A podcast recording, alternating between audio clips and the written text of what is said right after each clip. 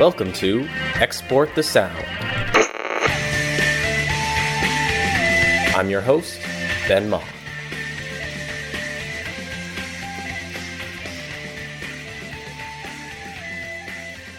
In today's episode, I'm joined by Stephen Dowler, head of Asia Pacific at Monstercat. We talk about Monstercat's distribution approach across the variety of channels in the region, the label's community building efforts, both online and offline, and the particular case study of Dexter King, a leading house producer and DJ from China. Welcome to Export the Sound. Joining me today is Stephen Dowler, head of Asia Pacific at the electronic music label Monstercat. Stephen has been at the forefront of electronic and dance music in Asia for over a decade, helping to organize festivals, build brands, foster dance music communities, and most recently, take the reins and do it all as the Asia Pacific territory lead at Canadian based brand Monstercat. Stephen, it is fantastic to have you on the show, and I'm really looking forward to hearing what you have to say today. Hey, thanks for having me, Ben. So, I guess just getting started to introduce yourself for our audience, what was your journey over the last, you know, 10 plus years to get to the chair you're in right now in Singapore?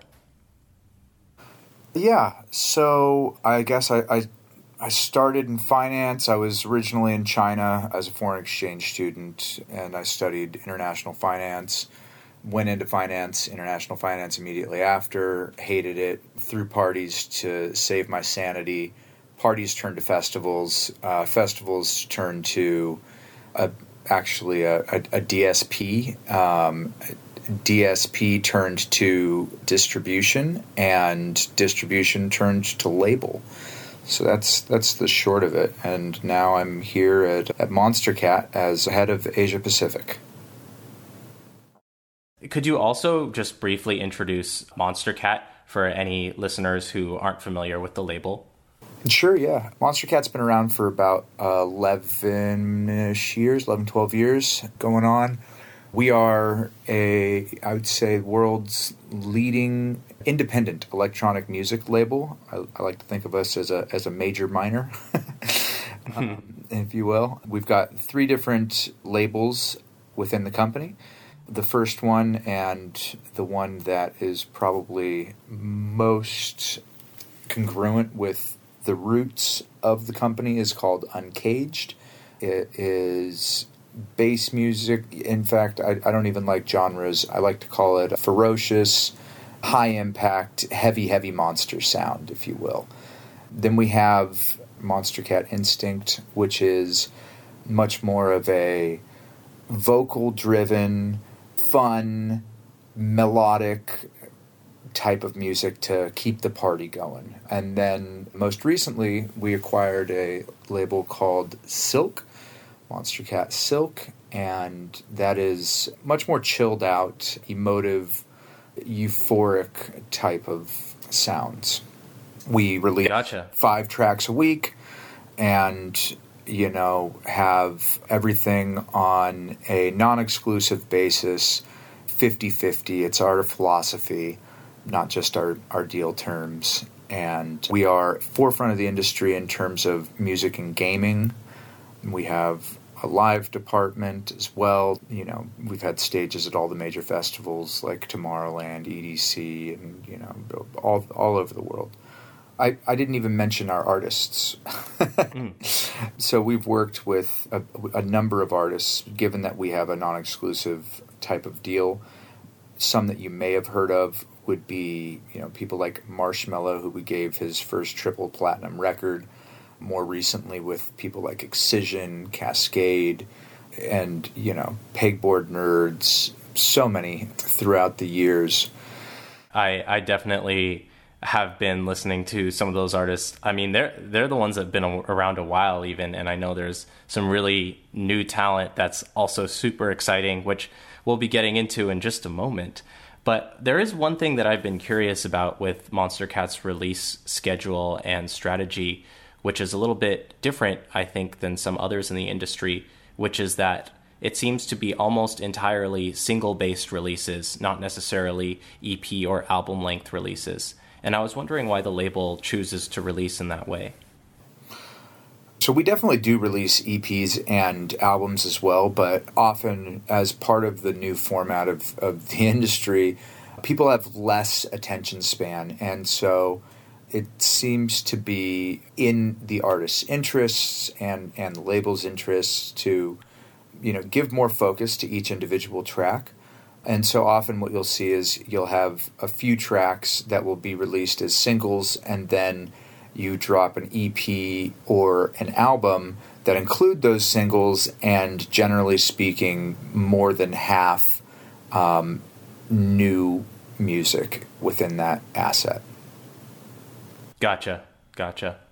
Yeah, I think I think it is definitely a trend that we all keep on the top of our minds now. The whole shortening attention span thing, and I think it's not just necessarily attention spans, but also the the formats and platforms when you can pick and choose any song to play in any order, as opposed to going on and buying a whole record and you have to play every song on the record.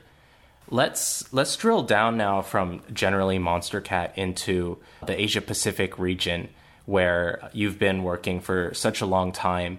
And one thing that is um, particularly interesting about Asia Pacific in my mind is the plethora of local digital streaming platforms or DSPs. Are there ways that you can be efficient about licensing with them as a group in any way? Or is it really a platform by platform basis from the largest ones like Spotify, Tencent Music, you know, the big hitters to the more local DSP platforms? you know the structure of the music industry is of course such that you can work with people like distributors for the the rights for the recordings of your music to get them on to multiple platforms at once. You know we can list off a bunch of these. We tend to use Fuga.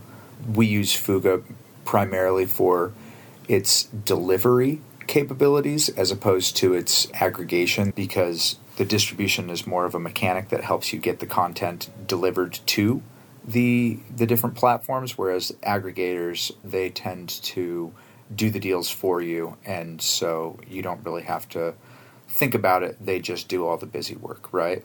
We do direct with all of the major players in terms of deals and and and in a number of them deliver directly as well with DDEX but for ones that we don't find as efficient to go direct for the actual delivery of the content, not the deals. We will use Fuga's services for that, and and you know there's there's a there's a hundred of those out there. Then you've got publishers, you know, such as Kobalt, for example, who do a similar thing for us on the on the publishing side.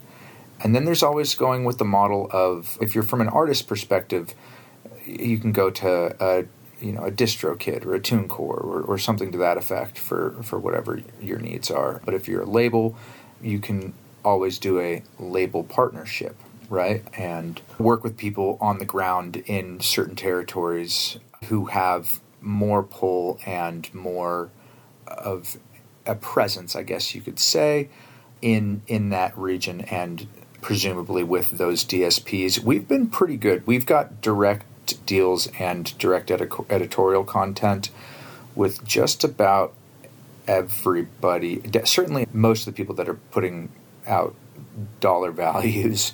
Mm-hmm. Yeah, and then of course you can go direct, right? gotcha. Of course. Yeah. So it sounds like it, it really is an involved question. There's no one answer fits all. You know, you use Fuga as an aggregator sometimes, but then it seems like there's value to be captured going directly or having label partnerships in other cases. Is that right? I, so again, distinction. We use Fuga as a distributor for the most mm. part. Uh, you know, so we have, we have direct. There's you have to define the difference between deals and, and delivery, right? Some we do, like with Tencent or NetEase, for example, we, we do direct deals and direct delivery, right? Others we have direct deals, but we will have we will use Fuga's service for delivering. For the the fringe stuff would be where we would maybe use some aggregation service. Thanks for for that intro on on the I guess business side.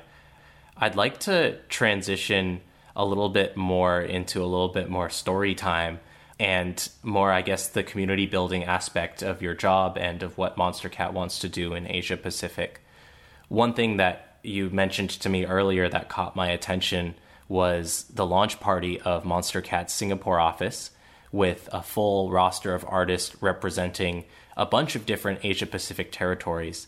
I was wondering if we could use that party as maybe an introduction to the kinds of artists that y'all have been fostering and partnering with in the Asia Pacific region. Who, who was at this party and what kind of artists were playing? Yeah, so it was kind of a proud moment. We were able to create a showcase at a music conference called All That Matters, which I'll elaborate on in just a second. But we had an all Asian lineup, which was um, it, it was just a good feeling to be able to put them in the limelight for so many movers and shakers within the industry, right in the heart of Clarke Quay, which is the I guess the main nightlife and tourism district in uh, essentially on on top of an F1 car or with an F1 car on the stage in the middle of um, F1 Grand Prix season. So, so that was that was a pretty cool project that we were able to get across the line. Some of the artists that we had were Myrne, who is one of our one of our first artists out of out of APAC that we've worked with, as well as new local Singaporean blood, and Myrne also being Singaporean, Foxella, and we also had some singers come on, such as Haneri, formerly known as Daphne Khoo, also Singaporean, and and Tabitha Nauser. But then we were also Singaporean. Then we were also able to bring in people like Hoaprox from from Vietnam and uh, Weird Genius for from from Indonesia, and so it was just it was a it, it was a really neat opportunity to shine some light on our Asian talent while giving Weird Genius, for example, a, a chance to headline a show outside of their home country, which which is just a good feel and a good look, right?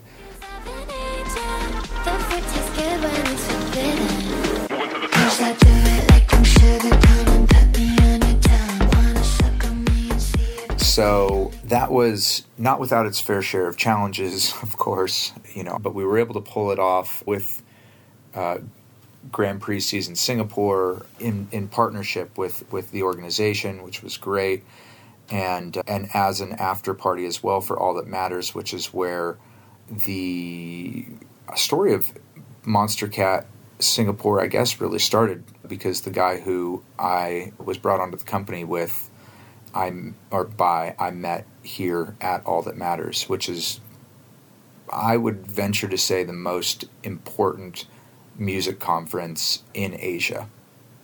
It sounds like the the show was both a culmination of a lot of community building that's gone before, as well as maybe a launching point for some of these artists internationally. What what other kinds of community building live events, A&R efforts what else is part of this broader initiative that was able to make this party possible? I guess, you know, the precedent starts in Vancouver with uh, our headquarters with Compound, where we have a, a festival that we organize and promote that's been going on for years now and growing really fast. I think the last one we had upwards of 10,000 this year we are now moving into a larger venue, and uh, yeah, it's it's, it's becoming a, a real big deal. And so that I guess on the live side gave precedent, so it made sense for us to throw our own party. Generally speaking, we work with other promoters, and so we kind of allow them to use our brand, and you know, we'll of course provide support and help with picking artists and and uh, you know merch and all this kind of fun stuff for for for for their events, right? And so that's been a very successful model for us. You know, that's that's how we've gotten stage takeovers and club nights and residencies all around the world. Beyond the live stuff, uh, I would say that we, in terms of, of building communities, we've we've always approached our different territories out here in, in APAC from maybe a what would it be a four prong one being community first and foremost also A&R uh, well I should say we need to get our music available to the people first and foremost. So that that has to do with getting things onto the different platforms that are used in that area right? And then you want e- events like I mentioned so that way that's part of the community. But also you want this so that's an offline community and you want an online community as well. And so we have a number of different story specific or i should say language specific communities. Because the the number one thing that or my, my my golden rule when it comes to communication in general right is to communicate with your target audience in the way that they best receive it and oftentimes that means in their own language, right? So we've built online communities in, of course, China. We, are on many, many platforms there and have our own superfan WeChat group. Um, we have a Facebook group in Vietnam. We have Instagram and a Kakao group chat in for Korea. We have a a TikTok for Indonesia, Twitter for Japan, and uh, and are you know constantly building these out. There are more, but I'll spare you. So so that's that's been a big part of it. You want to give these people someone to rally behind, right? You want to be part of the community is really what it is. We have a major philosophy where we are really not trying to just push content or push, I guess you could say, you know, Western narrative or Western music down the throats of others. And you know people out here it's a two-way street right? We're also trying to uplift and build people out here. And so you know we we have uh, artists like i said from from vietnam from china from korea from japan from Singapore, from from all over Asia, right? And you know, Indonesia and, and, and on and on. Australia, APAC. Sounds like there is a lot of legwork that goes into it, but I guess that is, I, I mean, it, it's clearly paying dividends. And I think that the representation factor that you mentioned is a huge one of having in each market, you know, artists from that market to to lead the charge is really special, I'm sure, especially coming from a label that's, you know, based in Canada, based in the West, but still uplifting local voices. Have you found that um, the artists who are originally from a given market are particular favorites or even like that's their best market there or vice versa for the fans they tend to prefer artists from the market most of all no i wouldn't say that I, I, you know, in certain cases, certainly, but it's definitely not a rule of thumb. Mm. Some some artists perform better overseas. Some artists perform better in their own markets. I can't I can't give you a one size fits all answer for that. There is logic behind it being easier to first grow in your own territory and then overseas, right? And that's because of things like visas because it's so important to have a live strategy quite often, right? Although yeah. it, it's not it's not always necessary. There are other ways of, I guess you could say, cracking the nut to become successful, right? So it, it's not always dependent upon your territory. Gotcha. Yeah, I think that one thing that's been on my mind when we talk about electronic music as an international phenomenon is that although Asia Pacific as a region has so many different languages, so much diversity in, in culture and language, with electronic music as a genre, I'm wondering if it lends itself well to cross cultural sharing because usually the lyrics actually aren't as much of a focus compared to other genres such as pop or rap. Yeah, you know, I would say I've always sort of touted that this is that this is the case, which when I was in China specifically really helped me as we were doing sort of an educational campaign to teach people what electronic music is beyond even just the term electronic music. Originally, it was just music that people um, heard in clubs while they were drinking, right?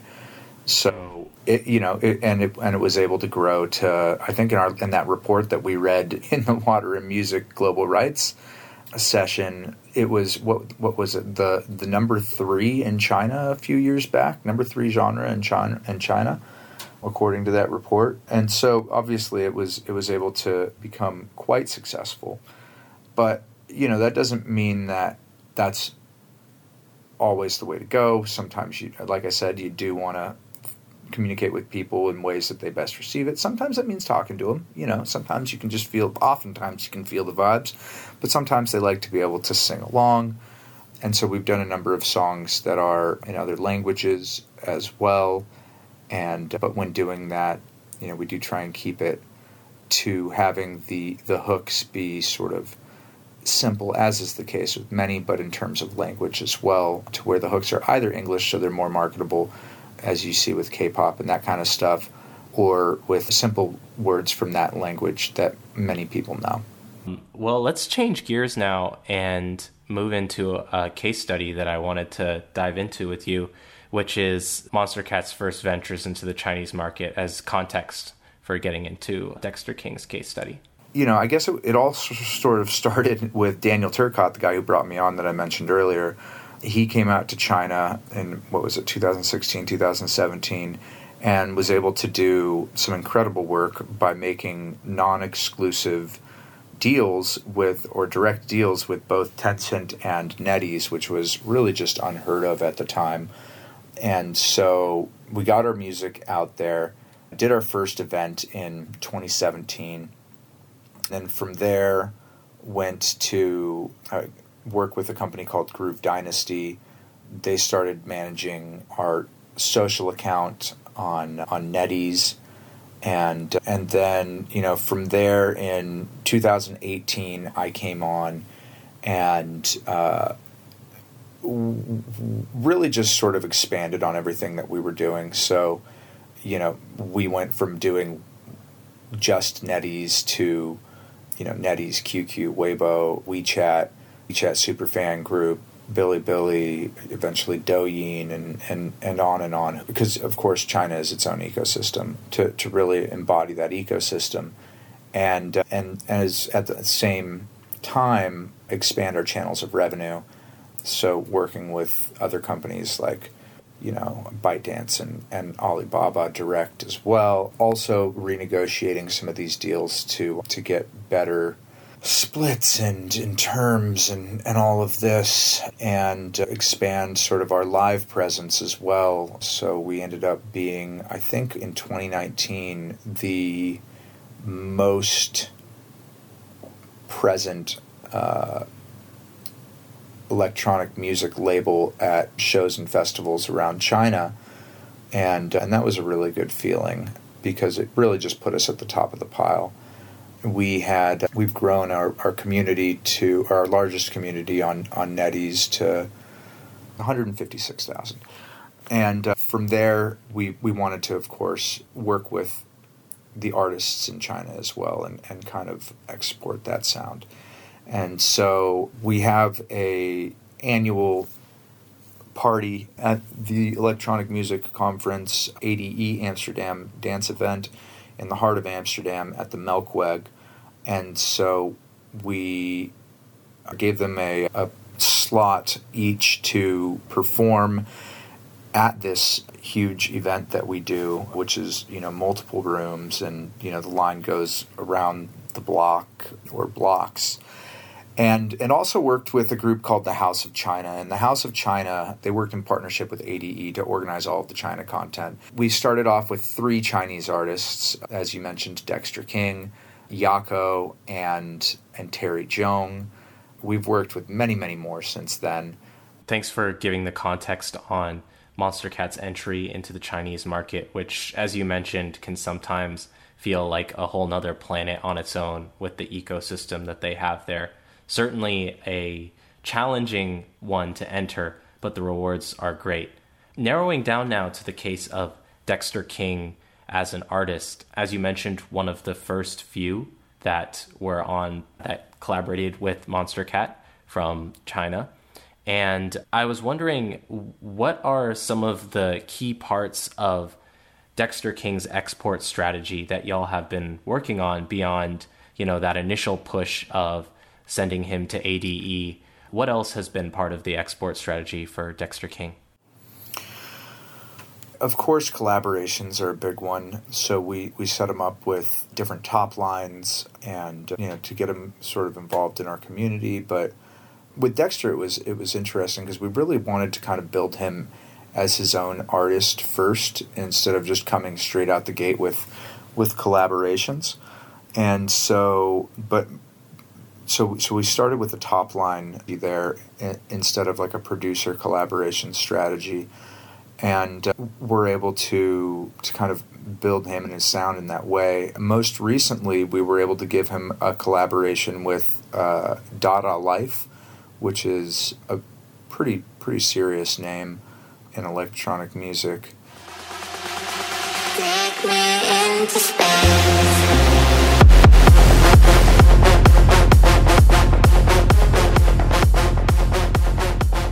With that track and with others that we've done with Dexter, we were able to also use our gaming arm, and so we put him into Rocket League and and you know we've put other stuff into Fortnite and and other gaming opportunities as well. And this it, it would almost go without saying does wonders for promoting the track and um, and and really getting him a fan base that that's international. You know, not just where he is where he's born. Yeah, I can imagine getting number one victory royale to a Dexter King track from anywhere around the world is going to give you something to notice and think about. Yeah, yeah, it's working pretty well for him so far. He, I think he, geez, yeah, he got into DJ Mag's top 100. You know, he's he's been really slaying the live game recently. Funny story. I was in my in my earlier days of electronic music. I was a founder of the first electronic music festival in Shanghai called Electronic MIDI, and uh, and he was one of the guys I booked back in 2012. Before you know, it, it really hit the mainstream out there in China anyway. So he's been around yeah. for for a minute in the Chinese scene. And at the ground floor. Yeah, yeah, yeah, he was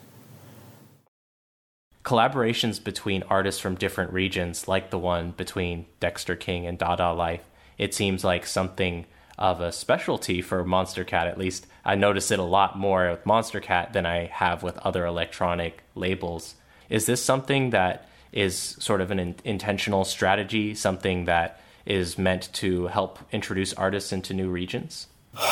yeah, you know, I'd say it's probably one of the easiest ways to target another demographic, right?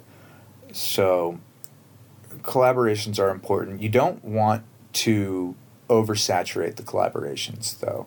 You have to keep a balance and make sure that they're not just getting their streams because of collaborations. You know, you, you, you want to use that carefully because if if you look at somebody's account and you see all collaborations, then you kind of ra- get an eyebrow raised, right?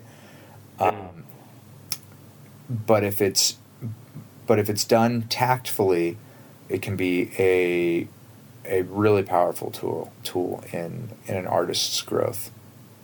Okay, as we bring this interview towards a close, I wanted to end with an optimistic look for the future, which is Monstercat's most exciting projects or goals for the Asia Pacific region in 2023, if you are at liberty to divulge for us. What should we be looking forward to from Monstercat in the region this year?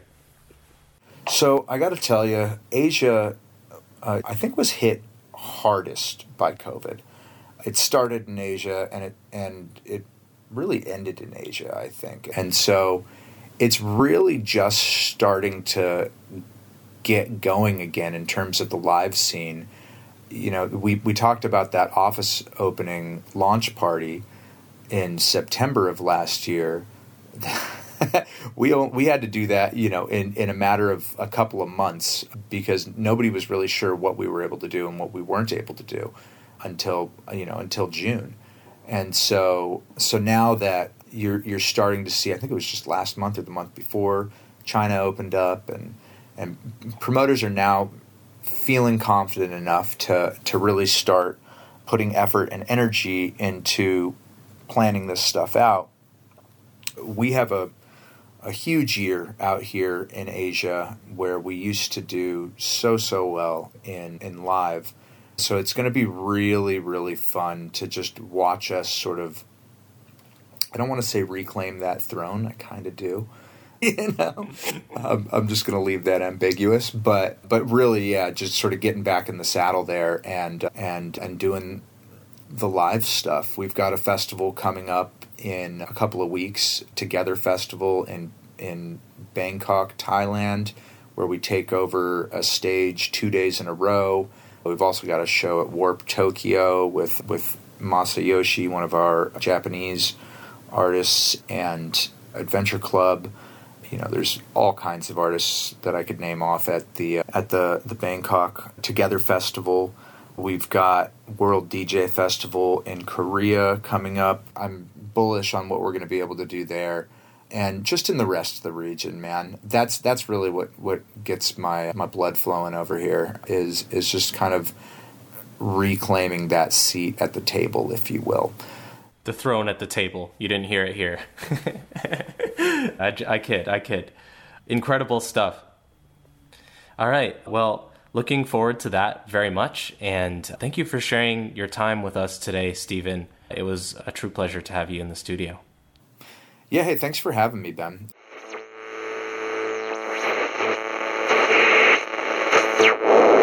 Thanks for listening to Export the Sound.